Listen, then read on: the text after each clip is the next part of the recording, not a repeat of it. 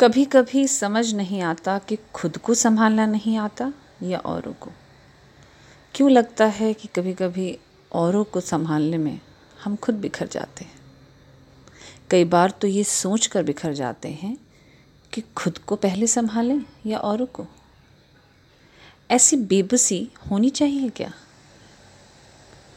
तुमसे मैं पहले आऊँ, ये चुनाव सिर्फ़ औरत के हिस्से क्यों आता है?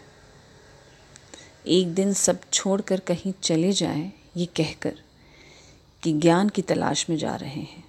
तो क्या मान लेंगे सब? अगर सब छोड़कर कभी बेफिक्र अल्हड़ हो जाऊँ तो हज़ार सवाल होंगे। माने चाहे ना माने, फ़र्क तो है। चिंता इस बात की नहीं कि क्यों है? पानी, हवा, मिट्टी सब एक दूसरे से अलग हैं। पर सबके वजूद की अहमियत बराबर है। वही औरत और मर्द हैं क्या? कभी हवा मिट्टी को उड़ा देती है तो कभी मिट्टी पानी में खुशबू घोल देती है। वजूद सबका अहम है। अकेले चले तो प्रलय, मिलकर रहें तो सृजन।